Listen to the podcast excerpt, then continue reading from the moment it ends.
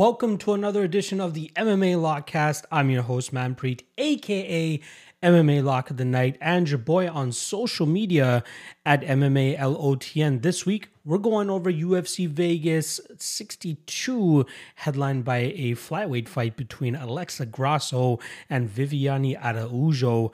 Uh, I believe this was a short notice main event, if I'm not mistaken. Uh, probably two or three weeks. I can't recall off the top of my head which what was actually supposed to be the main event here. Uh, actually, it was uh, Jared Cannonier versus Sean Strickland, which was supposed to headline here. Now that fight got pushed back. I believe uh, Sean Strickland had some sort of hand infection or finger infection or something that pushed him out of the fight. But now that fight has been rescheduled for the last fight night of the year, which I believe is going to be December 17th. But they managed to elevate a uh, women's matchup here. And, you know, a lot of people are kind of thinking, wondering why, but Alexa Grasso has really put together a decent uh, winning streak right now, and she was a fighter that the UFC was very hyped on when she first came into the UFC from the Invicta scene, and they were hoping that she could be that Mexican star that they've been searching for years and years. And she did hit a hiccup of, uh, at one point in the UFC, but now she's strung together a couple victories, and this is a prime spot for her to get some big eyeballs on her, and hopefully she can deliver with a big performance here against a very tough opponent like Viviane Araujo. So I'm excited that the UFC is finally back, right? The last three weeks, we've only had one event but now begins a st- solid stretch of UFC events coming up now. We got from October 15th all the way until I believe November 19th is the last event during the stretch. So a full month of events coming your way. Then we got a week off, and then they give us uh, the three last events of the year. And then we got a full roughly month off between December 17th to uh, January 14th. So make sure you can ingest all the MMA you can get in your system right now because there will be very very little of it over the next uh, coming months. So, before we get into the actual breakdowns of the card, I do quickly want to go over the last event recap. It feels ages ago now, but the last event that we had was on October 1st, and it came out as a very solid winning event for your boy. Let's start off with the one loss that we had on the card. It was a one and a half unit play on Krzysztof Jotko at minus 118. I can still never seem to figure out the Brendan Allen thing, but he was definitely the side this weekend. So shout out to or that weekend. Shout out to anybody that was on Brendan Allen there. Uh, but I really expected Jotko to deal with the BJJ of Brendan Allen, deal with the wrestling, keep this fight standing, and utilize his superior striking. Unfortunately, Allen was able to get the fight to the ground, and from there, shortly thereafter, he was able to get that choke. So good win for Brendan Allen. Tough L for us there. But luckily, the rest of the night was all dubs. We'll start off here with the props. We had 1.35 units on the under two and a half on the Joaquim Silva and Jesse Ronson fight. Seemed like it was a little bit of a sweat early, and then in that second round, we saw Silva actually get that finish. So good win for us there. That profits one unit. The other violent spot, which probably could have been in the lock of the night play, two units at minus 155 on the under one and a half in the Randy Costa and Guido Canetti fight. That's why you bet the under and not the Randy Costa chalk. I feel bad, sincerely, for anybody that uh, ate that chalk on Costa and was confident about it. I hope they tuned into my show to, you know, have me kind of warn them about that uh, that issue, uh, and instead took the one and a half. So two unit bet there, profits for 1.29 units. Very happy with that result. Next up was uh, one unit play. Actually, we'll go with the dog of the night and the lock of the night. Dog of the night play one unit on Daniel Santos at plus 162. I remember the lead up for that uh, uh, event. Everybody was like, hey, John Castaneda is the side. John Castaneda is the lock of the night. Make sure you uh, get in on that. I'm like, you know, pre tape, I kind of lean him. I was very impressed with his performance against. Um, uh, his performance against Miles Johns, uh, where he came in as a big underdog and sprung the upset. But Daniel Santos was a completely different beast, and we saw him showcase, you know, very good durability in that first round, and then in that second round came back and absolutely put the whooping on John Castaneda, being able to allow us to cash that plus 162 ticket for 1.62 units on the dog of the night play. Lock of the night play comes through once again for your boy. I believe that's seven in a row now, seven straight lock of the night plays whenever I played them. Five units on Raoni Barcelos at minus 230 looks mm, so easy as Trevin Jones really had no success in that fight, and Barcelos was able to control it from minute one to minute 15. Complete shutout there. Beautiful performance and comeback performance from Barcelos after that two fight slump that he was on. And then lastly, in the in the main event, we had to take that value shot on Yan Xiaonan at plus 195, and it comes through. That's why you have to look at odds whenever you bet fights. Mackenzie Dern, if she was the underdog, I'd probably take a shot on her, considering her uh, skill advantage on the ground. And she did, you know, have some good moments. She had a 10 8 round in there as well. Possibly couldn't have even been two 10 8 rounds for her, but that's why we take the value shot on Yan Xiaonan because she was the far superior striker and she showed great submission defense. You know, it seemed like she was she knew exactly what she was doing on the mat. It seemed like Team Alpha Male had her on the mat and had her, uh, you know, drilling the, the submission defense and how to stall and how to make sure that Mackenzie Dern was not able to get the finish, and she did it with such success. So we were able to cash out, cash out 1.95 units there on the main event. So all in all, plus 6.53 units for a 55% ROI. Very happy with that. Uh, again, only missed on one bet. We went five and one on bets that night. Uh, could not be more excited, especially with this continuous run that we've been on since April. You know, trying to lead this charge all the way to the end of the year, uh, trying to crack. You know, this is some lofty goals. I'm sitting at about 24 units of profit, I believe, on the year. I want to try to crack 50. You know, I'm not going to overextend myself by betting more or betting uh, more frugally.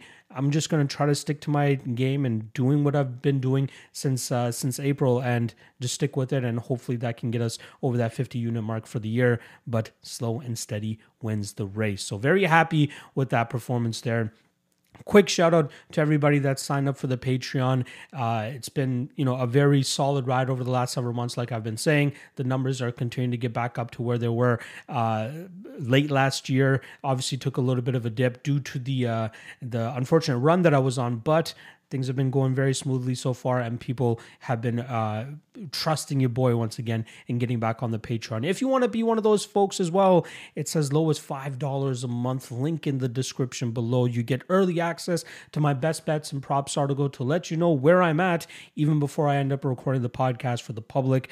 Uh, we got a great Discord community in there as well. We got a pay per view parlay for the patrons where every pay per view, I put out a survey. Uh, I let people vote on their four best uh, money lines or over unders, and then I parlay the four most popular ones, put 5% of my Patreon earnings onto that. If it hits, the winnings go to a, a random patron. And uh, yeah, it's just my way of giving back to you guys and appreciating the support that you guys have been showing your boy over the last several years. So uh, check out the Patreon link in the description below. You already have my bets on there as well. I already got three plays for this upcoming card. Let's see if you guys can dissect them by listening to the podcast, or if you just want to see what they are, you guys can check out the Patreon because they're already posted there as well. All right, let's not waste any more time. Let's get into this uh, 11 fight card. Actually, it is a 12 fight card.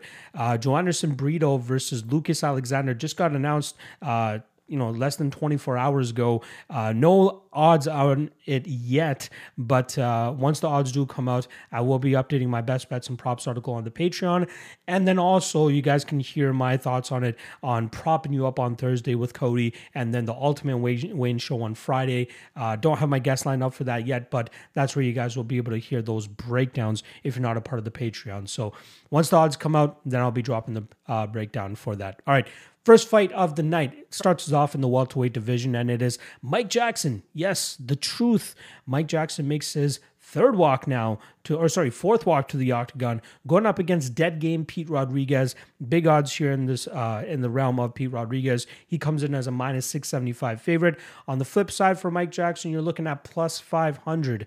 Now Mike Jackson you know, it, it wasn't really an experiment as to why he's in the UFC. He's a 37 year old guy with a 1 in 1 professional MMA record, came into the UFC with an 0 0 professional MMA record, and it was all due to him trying to be in the CM Punk sweepstakes. Now, Opposite of him was Mickey Gall, and Mickey was obviously a much more uh, decorated jiu-jitsu player, and he was way more ready for that opportunity than Mike Jackson was.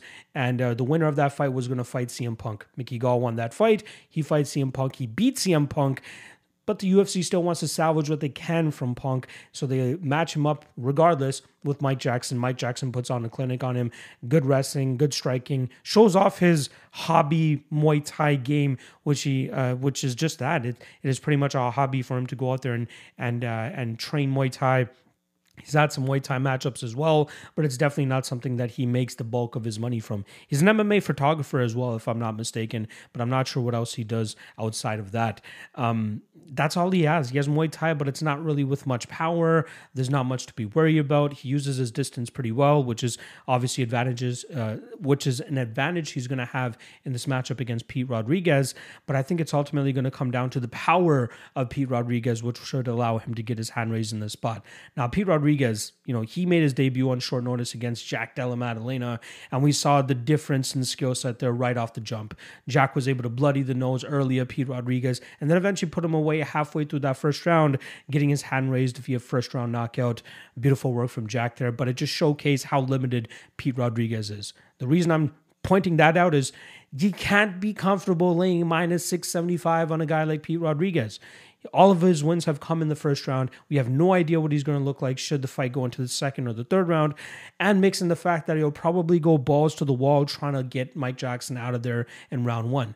If he's not able to, I'm curious about how this fight's going to look in rounds two and three because Mike Jackson has shown, you know, very raw skill set and very green skill set still, but he can kind of roll with shots. He might be able to take some on the chin and keep moving forward. He might be able to outlast Pete Rodriguez in the first round and then put together a good enough game in rounds two and three to win that fight via decision. So the only way I'd look to attack this is maybe Pete Rodriguez round one. It's a little early in the week still to uh, get the odds on that specific prop, but if I was to play this fight at all, that would probably be it. Even the under one and a half is roughly around minus 240, which makes me a little bit skeptical, but uh, I'd rather hone in on the specific prop, which I think is going to hit here, which is going to be Pete Rodriguez to win this in round one. His power, I think, is going to be too much for Jackson. And even if Pete keeps swinging at the head and he's not able to get Jackson out of there, he might be able to switch it up, go to the body, and that might open up some finishing opportunities for him as well.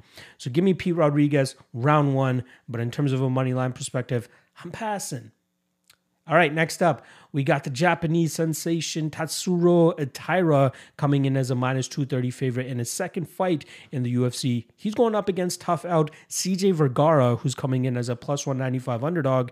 And that's nothing new for Vergara, as he's been a steady, you know, a pretty steep underdog in his first, uh, or at least his last two fights actually I should say last three fights on the contender series. He was an under, he was an underdog to Bruno Correia, where he ended up getting a quick liver shot finish and was able to get his contract to get into the UFC.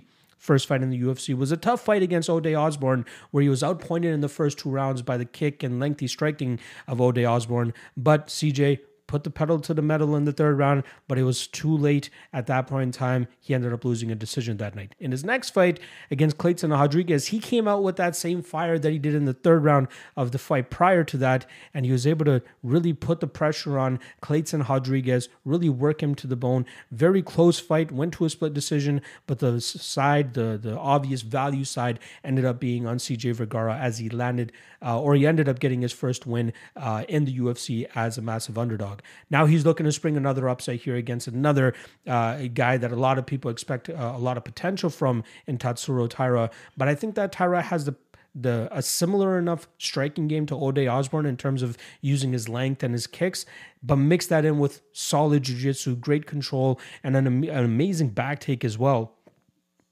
Excuse me, which should allow him to kind of just go out there and cruise and win the fight that he needs to. I did fade Taira in his UFC debut against Carlos Candelario, but I was a little bit more confident in Candelario than I am in Vergara due to the fact that he had a st- solid striking game. And everything that I had seen on tape from him in terms of dealing with guys with really good jiu-jitsu games, it held up. You know, he would uh, very much defend well against these guys, reverse positions, get on top, do his own damage. And he was successful in doing some good things against Taira, but unfortunately, Taira was able to get the positions, land big shots, and ultimately get his hand raised via decision that night. Uh, I, I, think that Taira will be able to control this striking here, using his kicks to kind of keep CJ Vergara at distance. And then whenever there is an opportunity for him to shoot, get that double leg, maybe transition to the back, he should be able to do that. And I think he's going to be able to control the majority of this fight doing just that. So I do like some Taira here. The the jury is still out in, in terms of how good this kid will actually be, which is why I'm not running to the betting window to bet him at minus 230. But this is definitely a spot that he should go out there and establish that potential that a lot of people believe that he has. This is a perfect matchup for him to do so. As long as he can endure that that pressure style of Vergara from the jump, and you know use that against him. Maybe uh, shoot under one of his uh, uh, forward pressure movements, one of his combinations that he's moving forward with. If Taira can shoot under that, use a double leg, he should be able to um, uh, really uh, get, put a get his grasp on Vergara, get his jiu-jitsu going, get this fight to the ground, maybe find a submission, but I do think it's ultimately going to go the full 15 minutes where he can go out there and just grind on Vergara and win this fight via decision. So I like Taira here, just not 100% sold on his uh, money line here at minus 230. Next up, we got a women's strawweight belt between Piera Rodriguez and Sam Hughes. We got minus 190 on Rodriguez and plus 160 the return on Sam Page.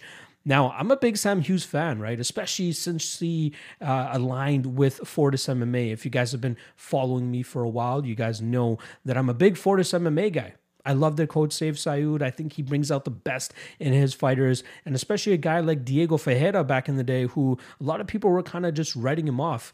Once he aligned with Fortis MMA, he really turned a leaf. He really became a much better fighter, and we saw it take him to another level that he wasn't at before. Now we've kind of seen him cap off now, and he has kind of hit his ceiling. Whereas Sam Hughes seems to still be in the the the the, uh, the, the, rising mode, the uh, the fact where she's able to see uh, the majority of her potential and try to achieve it. You know, she has great pressure. Pressure. Her striking is average at best, but it's her pressure and her wrestling that allows her to be so successful, especially in her last two fights the second last fight that she had against Istela Nunes, She was an underdog in that fight, but she managed to endure that early onslaught from uh, Istela, really start to put it on her in that second round. And that's where you saw uh, Nunes really start to slow down. And that's. Uh, when we we really saw Hughes start to take over with her wrestling, with her pressure, with her striking as well, and that ultimately broke Istela probably halfway through that second round, and that's where uh, Hughes was able to pick up a decision victory after clearly winning rounds two and round three. She was able to do the same thing against Elise Reed by getting close to 11 minutes of control time, but I was surprised that Hughes was an underdog going into that fight. Glad to cash the underdog ticket on her as well. But Elise Reed, I think the the win that she got over Cory McKenna really made people believe that she was a much better fighter than she was. But Elise Reed was a big dog going into that fight against McKenna for reasons unknown, right? A lot of people expected McKenna to get that grappling going and win that fight relatively easily. But Elise Reed had none of that. She was utilizing her striking much better. Her takedown defense looked better. But I think it was due to the fact that Cory McKenna is just not as good of a grappler as much people believe that she was. Sam Hughes, better grappler. She was able to get the fight to the ground, and that's how she was able to control that fight and pull off the underdog victory. I think she's going to struggle to do that here against Piera, though. Piera looks to be the better striker. She utilizes her power a little bit more. She has great leg kicks. And then her wrestling is definitely on par, maybe, possibly even better than Sam Hughes. So if Sam wants to try to grapple her, I think she's going to be dealing with the brick wall. If she wants to go out there and strike with her, I think she's going to be eating the brunt of the shots. My big question mark here is that I still want to see Piera go out there and fight a fighter like Sam Hughes to truly see the type of uh, uh, like if she can battle against adversity, if she can actually deal with somebody who's going to not go away that easily right? With Kay Hansen, she dropped the first round, but she was able to come back in this uh, the next two rounds and win them pretty convincingly. But Kay Hansen, skill wise, not the greatest. Sam Hughes could definitely be live in this fight, and I do think the odds have to be slightly closer, you know, maybe minus 150 ish Piera Rodriguez, but still not enough value or meat on the bone for me to go out there and take a dog shot on the Sam Hughes side. I do like Piera here. I do think she, she outstrikes and outworks Sam Hughes here over 15 minutes and wins this fight via decision plus 105 on the decision line not too bad of a spot if you can get that plus money i'd probably take a shot but i do think that uh, is the side here she'll land the better shots she'll have the better moments and i think that should be enough for her to get her hand raised via decision all right, next up, let's talk about a middleweight fight here. Uh, a grappler's delight, if you want to say that, right? This might be a slow, drawn out fight. If it was in front of a big crowd, they'd probably get booed out of the stadium. But being the MMA nerd that I am, I am very excited about it to see who can establish their dominance more, considering both of these guys fight pretty much very similar. We got Jacob Malkoun coming in as a plus 125 underdog, Nick Maximov as a minus 145 favorite. I believe Nick is the favorite due to the fact that he has a little bit more popularity on his name.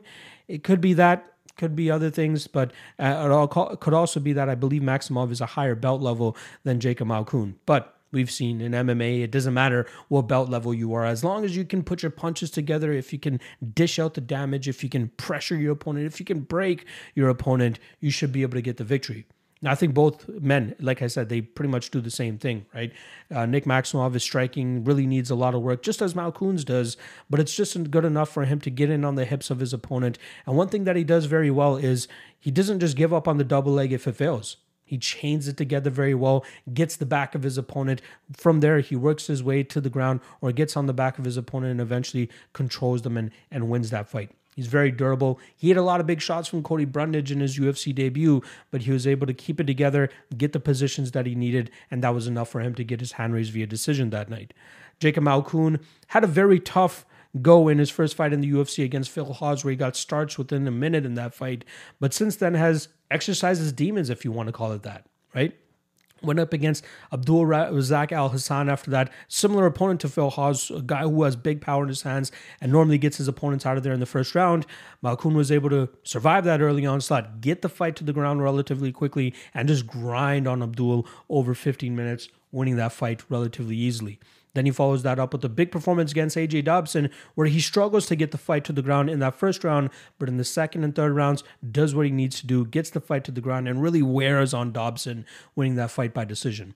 He had another very close fight in his next fight against Brendan Allen, where he came in as a steep underdog, but he clearly seemed to be the value side considering how close that fight was.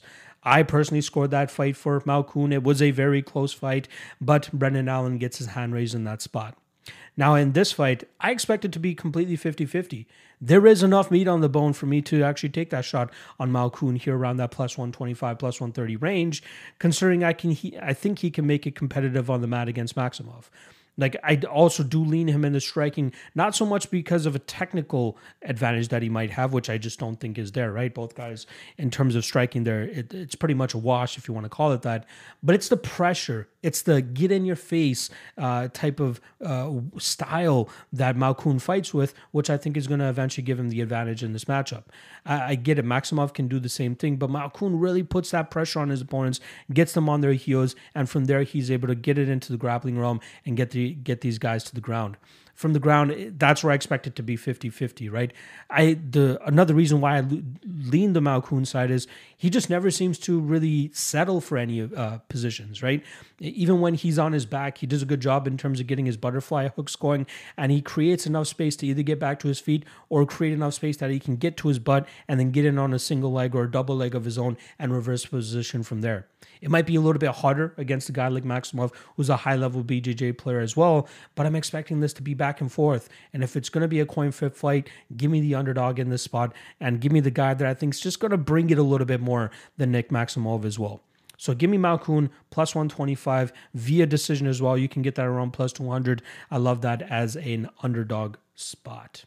All right, next up, let's get to a bantamweight fight here between Raphael Assunção and Victor Henry. Victor Henry splashing onto the UFC scene as a big underdog and beating a high level opponent like Raoni Barcelos, which is why he is a minus 330 favorite here, coming in against the plus 275 veteran Raphael Assunção. Now, Victor Henry actually bought in, I believe, 20 or 25 plus professional MMA fights before making his UFC debut, and not a lot of people gave him the credit that he deserved myself included, going into the Raoni Barcelos fight, and I was left ripping up my parlay ticket on Raoni Barcelos. But Victor Henry, great pressure on the feet, great output, great volume, which allowed him to stay busy enough to cause Raoni Barcelos some issues, which allowed him to win that fight via decision. Personally, I looked a little bit too much into that Dennis Levetrianev fight. I might be butchering the guy's name, but it was the last loss on Victor Henry's record. I looked into that a little bit too much and thought that, you know, if Raoni Barcelos, you know, a national champion wrestler uh, in Brazil, if he's able to replicate what Dennis did, this is going to be an easy fight for Raoni. But I just, underestimated Raoni's comfortability in terms of just wanting to go out there and strike with his opponent, which allowed Victor Henry to just get up on him on points, on volume, and that was eventually why he ended up winning that fight. Um, so again, I needed to look past that. I should have looked at every other fight that he had where he's putting pressure on his opponents, getting the finish, and really just breaking his opponents in certain spots. Now here he is getting the flowers that he deserves against a tough out like a Assunção. Pre-tape, I won't lie, I was a little bit like, hey, why is the Assunção such a big underdog? But then you see the recent stretch that he's on, four straight losses, three of them coming via finish, which is you know, maybe a sign of him declining, his durability starting to decline as well. The guy's 40 years old, right? Before this four fight losing streak that he was on, he'd only been finished once inside the UFC. So you got to believe that the age is starting to catch up to him, and uh, younger guys might be able to get the better of him. Victor Henry's no spring chicken either, though, right? He's 35 years old, but he seems to be closer to his prime than Raphael Assunção is. It seems like he should be able to go out there and do exactly what he did against Raoni Barcelos. Be busier, stay on the striking. And I think even, even if Assunção goes out there and tries to go for a grapple heavy approach, I just don't know if he a, has enough in him at 40 years old to go out there and establish that type of game plan against a guy like Victor Henry. So I will be in on uh, the Victor Henry side here. Minus 330 sure you could possibly parlay it or even if you just want to go diving into the the props here Via decision is sitting at plus 120. Now, Victor Henry on the regional scene has been a bit of a finisher, but I'm just not sold that he has that power to put a Assunção away, right? You got Ricky Simone, big power in his hands, big brooding wrestler. He was able to get that knockout. Cody Garbrandt, we know one thing that he'll always have is that suspect chin, but outside of that is that big power that he'll always have. And I believe those guys are much harder hitters than anything that Victor Henry will be able to put on the Suns out here. So give me Victor Henry. I think he wins this fight by decision. Whether you parlay him, whether you take the decision, I think either of those spots still end up cashing. All right. Next up, we got another bantamweight bout here between Mana Martinez and Brandon Davis. We got minus 150 on Mana Boy, Mana Martinez, and plus 130 on Brandon Davis. Killaby, I think, is his nickname here. Now, pre tape, another spot where I was thinking that Brandon Davis is probably a good underdog shot, right? People are going to just see that he got starched by Danaa Batgerel in his last fight and just assume that he's just going to be a pushover for a guy like Martinez to just go out there and knock out. But he's, you know, he uses his range decently, has good kicks. Uh, his jiu-jitsu is definitely his strong suit. And if he's able to get this fight to the mat, he could be a very live underdog. But I think that Mana Martinez is just a better striker here. Now he has the power and he could potentially clip Brandon Davis and knock him out. But I don't want to read too much into that Danaa real finish, as that was only the first time that Brandon Davis had been finished by punches in his entire MMA career. So can Mana replicate that? Absolutely. But I think that we've seen a more common composed Mana Martinez over his last two fights. Before coming to the UFC, he had never seen a third round. And everybody, or actually, sorry, the only time he saw a third round, he ended up losing that fight. So the widely accepted narrative was that Mana Martinez had a horrible gas tank.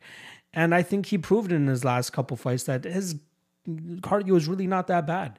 If he can fight at his pace, if he can control his opponents with his power striking and kind of just keep them on their heels, he should be comfortable enough to just chop away at these guys, maybe knock them out, or just go out there and win a decision like he did against Guido Canetti.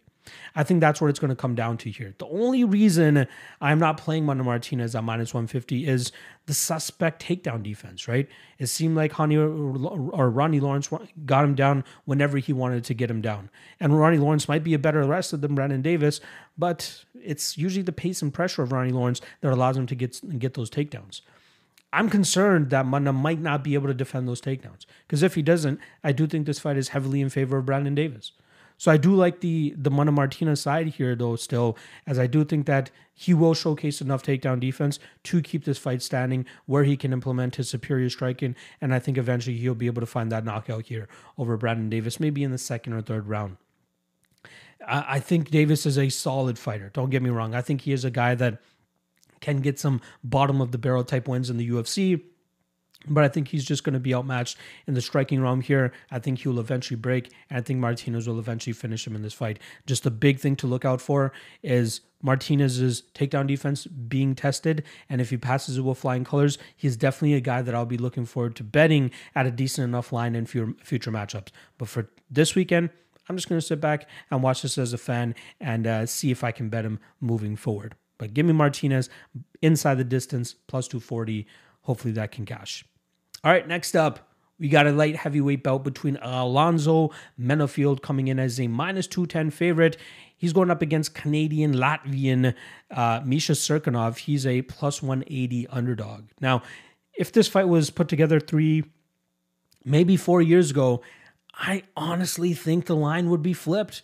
Maybe even Cirkunov is a minus 150, minus 160 favorite, even. He is the much better fighter from an overall perspective. You know, he, his striking is good enough to hang, in my opinion. His jiu-jitsu is far better than Alonzo Menifield's. And I think his wrestling is good enough to get this fight to that realm should he need it. The only question mark is usually that durability of Cirkunov. When guys can put that big power on him, he wilts, he falters, and that's how guys are able to, to finish him and beat him. But I like the fact that, first of all, Cirkunov is going back to 205 pounds. That cut to 185 was not healthy at all. And I think that's the reason we only saw him down there twice because he just couldn't really get it together. He landed five takedowns against Krzysztof Jotko in his debut at 185 pounds, but he just could not get enough success off from on top to keep him down or even get any real jujitsu going, uh, which is why he ended up losing that fight. Eh, I would say this: his cardio looked pretty good for a 185er, though, for a guy that was cutting to 185 for the first time in his career. But now that he's going to be fully healthy, 20 pounds heavier, maybe even even heavier than that, considering he doesn't have to cut as much to get to 205 than he had to when he was at 185, so he can walk around a little bit healthier and heavier. With that, you know, as long as you can avoid that early big power from Alonzo Menifield, I think the tide significantly shifts into Misha Cirkunov's realm the later that this fight goes. So I like Misha here as an underdog. I really think that this is a spot where, uh, you know, we just have to worry about that early power. If you can get past that early power, it should be smooth sailing for Misha. He is the far superior uh, fighter in this in terms of a skill set. You know what I mean? Alonzo Menifield has been really getting away with the big power that he has in his hands in a lot of his fights, and he's shown some decent things on the ground too. But he doesn't look as good on the ground when his back is on the ground. He's looked better when he's been the one on top of his opponents and really smashing them from on top, like he did against Askar Mozharov, or even pulled off a Von Preux like he did against uh, Fabio Cherant a couple fights ago. But I do like Misha Cirkunov here. I do think he can eventually find that position that he needs to eventually get a submission too. So uh, Misha Cirkunov inside the distance plus 240, but his money line alone is juicy enough for me to take a shot at plus 180. I love him in the spot. He might get starched, and I might look like a dumbass for taking the shot on him here. But should he survive that early onslaught, he is a very live competitor to go out there and get that win. All right, next up, let's talk about another middleweight fight here, or sorry, not another, but uh, a middleweight fight here between Dushko Todorovic, who's coming in as a minus 195 favorite, and Jordan Wright coming in as a plus 165 underdog. Now, the first prop that everybody can even think of about taking with this fight is the under one and a half, which I believe is juiced up to about minus 200, minus 240 at this point in time, and for good reason. You know, Jordan Wright, big power in his hands. Uh, I believe the majority, if not, I think only one fight has escaped the under one and a half. Um, but the guy is big power, but he's also very fragile. He's almost become a meme at this point, uh, and that's very unfortunate for him, right? The guy has big power. He's very explosive.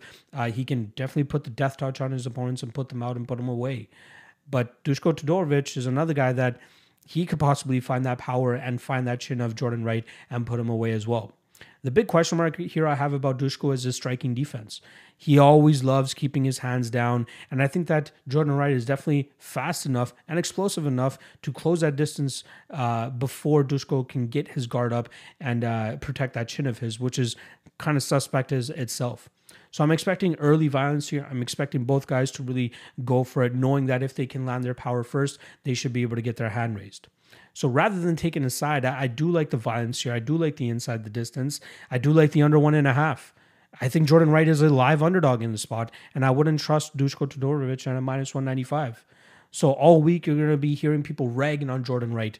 Just temper that a little bit, right? When you're betting, when you're when you're talking about money, when you're talking about putting your hard-earned money down on a fighter, don't be like the people that were like, "Oh, Mackenzie Dern, one takedown is all she needs, and she's going to be able to get this win." So bet that minus two thirty. No, you get minus 115, okay. You take those types of shots, yes. You get minus 115, minus 120 and Dushko Todorovic, okay, I get it. But this fight is much closer to 50 50. Jordan Wright could absolutely land that bomb too. But similar to the Randy Costa and Guido Canetti fight from the, the last event, the under is probably the way to go here. Because no matter who wins, it's likely going to come early. I am still going to go with Todorovic. I think he's the one that lands that big strike here and gets that finish. First round knockout, but the under is likely the play to go here. All right, we got three fights left here. Let's get to it real quick. We got Askar Askarov taking on Brandon Royval in a flyweight fight. We got minus 240 on the Russian and plus 200 on Raw Dog Brandon Royval. Very fun fight here. Uh, Going to be plenty of scrambles as we expect and we always see from Brandon Royval. Now, Royval, I'll always talk about it. Skill set, his jiu-jitsu was there don't get me wrong but from like an overall skill set standpoint he's never going to be the better fighter in his matchups but it's the chaos that he introduces into his fights that swing those odds back into his favor. When he's able to be weird and and wild and unorthodox, it causes his opponents to kind of stress out and just be like, I have no idea what to expect from this guy. Askar Askarov, he's going to be looking for takedowns, right? He might be the slightly better striker here, technically speaking, but the way he gets his best work done is when he's able to get opponents to the mat. Now, I was, I was impressed with his performance against Joseph Benavidez, a guy who I had long thought was one of the best scramblers the UFC had ever seen, even WEC if you want to go back to those days. But Askarov kept up with him, and he was able to get you know stay one step of, ahead of him pretty much every single time, and he dominated dominated that fight with relative ease. The Kai Kara-France fight, he just couldn't get Kai to the ground. He couldn't get that fight into his realm, and Kai was making him pay on the feet by landing the better strikes. Now, Askarov and Royval, that fight is eventually going to hit the mat. But I do favor the the squirmy style of Royval. Askarov has had issues in terms of controlling guys on the mat. And if he can't control Royval, he's going to find himself in bad positions. Even if Royval ends up getting the back of Askarov here and just rides it out for an entire round, that's one round that he's banked. So, given the flimsiness of Askarov's top game, I do think that Royval is a live dog here. It's just I, I might pull the trigger on him. I'm not 100% sure yet, but I, I think that he is uh, inept enough to to make this a tough fight for Askarov, to not allow Askarov to cruise in this spot, and I think that should allow Royval to eventually find a uh, find the spots that he needs to control long enough to bank at least two rounds to win this fight via decision. I'd be surprised if he gets a submission in this spot, but I think that he fights similarly to the way that Brandon Moreno was able to get that close draw against Askarov in Askarov's UFC debut. Um, obviously, Moreno a better striker than Royval, but if Royval can introduce that craziness with his striking, just as Moreno does, and then mix it with his grappling as well, this fight will play out very, very close. So um, I am going to end up going with the Royval side here. Enough meat on the bone at plus 200 to take that money line. But I think that decision at plus 600 is sexy enough to take a little bit of a sprinkle. So give me Brandon Royval plus 200 via decision. It's going to be a nail biter, but I think he can do enough to, to get the positions he needs to win that fight. Co main event time. We got Cub Swanson cutting down to 135 pounds for the first time in his career. 38 years old. Not sure how well advised that is, but very interested to see how it pans out for him. He gets a solid primetime spot here as a plus 165 underdog, going up against rising contender Jonathan Martinez, who's coming in as a minus 195 favorite. Now, similar to Brandon Royval, Jonathan Martinez fights out of one of the better gyms in the United States, uh, Factory X Muay Thai and MMA, headed by my guy, Marc Montoya. I always have a soft spot for those guys because I have a solid relationship with Marc, in my opinion, and I think that uh, he does a very good job in terms of bringing out the best in his fighters, similar to uh, the aforementioned or somebody that I mentioned earlier in this podcast, Sayif Saud and Fortis MMA. Jonathan Martinez, great striker, lengthy striker, uses his combinations very well, uses his kicks very well. And in his last fight against Vince Morales, we saw a different wrinkle from his game in terms of mixing in takedowns just to mix all of the martial arts to keep Vince Morales thinking. Now, I think he only managed to accrue only about 40 seconds of control time on the mat, which isn't the most impressive, but seeing that he's trying to mix in takedowns, it could make things, uh, you know, a, a little bit hairier for Swanson in terms of what to think what's coming his way. I, I, you know, at this stage, it's it's hard to go against Jonathan Martinez. But the thing that I have an issue with is it seems like he can be cracked. It seems like he can be hurt. And Cub Swanson has shown that he can still go out there and crack and hurt people. So at plus 165, you know, he seems to be a very solid underdog spot that people can take advantage of, uh, given him his own unorthodox style of striking. And I think he only really needs to clip Jonathan Martinez a couple times before he can expose that chin of his and possibly follow, follow up with the finish of his own. Um, Martinez knows how to stay safe, right? He uses his kicks very well to maintain that distance. He uses that those kicks to hurt his opponent's uh, forearms and kind of make them think about that. And he switches it very well from his from the legs to the body to the head. So it's a lot for Cub Swanson to think about. But this is one of the better opponents that Jonathan Martinez has faced, right? And anytime he takes steps up in competition, he does show flaws in his game. And I think that Swanson has enough experience under his belt to cause some issues for Jonathan Martinez in this spot. We've seen him hurt on plenty of occasions, even when he wins fights. But Cub Swanson might have that extra bit of zest on his shots, that extra bit of unorthodox with his strikes and his movement that it could cause Martinez some issues here. So I lean Cub here. My only like reason I'd be sitting back and waiting on this line is uh, his weight cut. Let's see how he looks at 135 pounds. Let's see if it was a good enough weight cut for him. Right? I'm not, I'm not expecting him to look, you know, smiling and happy and eyes full of joy when he steps on the scale. But I want to see one if he makes the weight, and two, like how drawn out does he actually look? Because if he looks good enough to me, plus 165 is a steal in my mind because I think this this is going to be a competitive fight. Martinez is the perennial minus 200 favorite, but at certain spots you have to take take a step back and look at the specific matchup. And I think this could be a very difficult matchup for him to deal with, especially if Swanson can come in there with his full facilities and the same power that we've grown uh, accustomed with him. So give me Cub Swanson, Swanson by knockout. He may be an underdog play for me, but let's wait for let's wait for the weigh-ins and see what we see on the scale first, and then make our decision from there. But in terms of a prediction early in the week, I'm gonna go Cub Swanson, Swanson by knockout. All right, that brings us to our main event.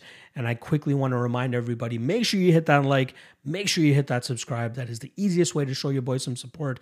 And to go a step further, drop a comment below. Let me know what you think about my breakdown so far, whether you agree, whether you disagree. Try to keep it civil. Let's try to keep it civil in the comment section. That's what I always like. But make sure you guys hit that up. And then lastly, if you want to take it even step further than that, hit up the Patreon. Link in the description below. Five bucks a month, early access to these breakdowns, great Discord community, and a ton of other amazing perks. All right, let's get to this main event. We got a women's flyweight belt here. Alexa Grasso coming in as a minus 205 favorite, plus 175 the return on Viviane Araujo. Now, Viviane came into the UFC with a beautiful third round finish of Talita Bernardo in a fight where I really saw a tremendous amount of potential in her.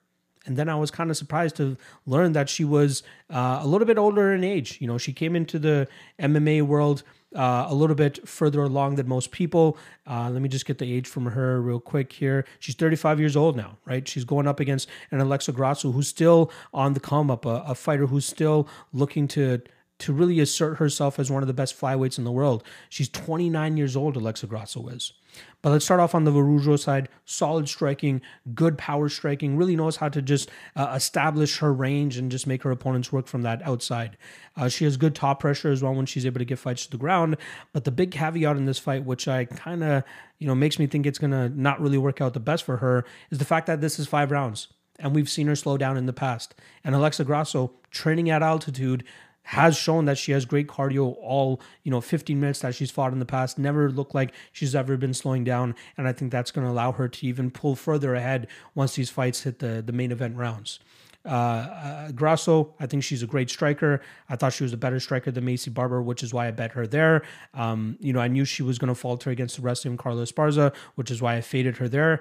So far, I've bet almost every single Alexa Grasso fight correctly, and I think that I'm going to be able to do the same thing here against Viviane Araujo. This will be competitive for the first round and a half. So maybe even a live betting entry is viable here on Alexa Grasso. If you can wait, maybe get around minus 150, you can jump in at that, at that spot. But I feel comfortable enough, even at this chalk of minus 200 pre fight, that she should be durable enough to deal with the power of Araujo early and then start to take over probably in the second, third, fourth, and fifth round, possibly even finding a finish late in the fight, too.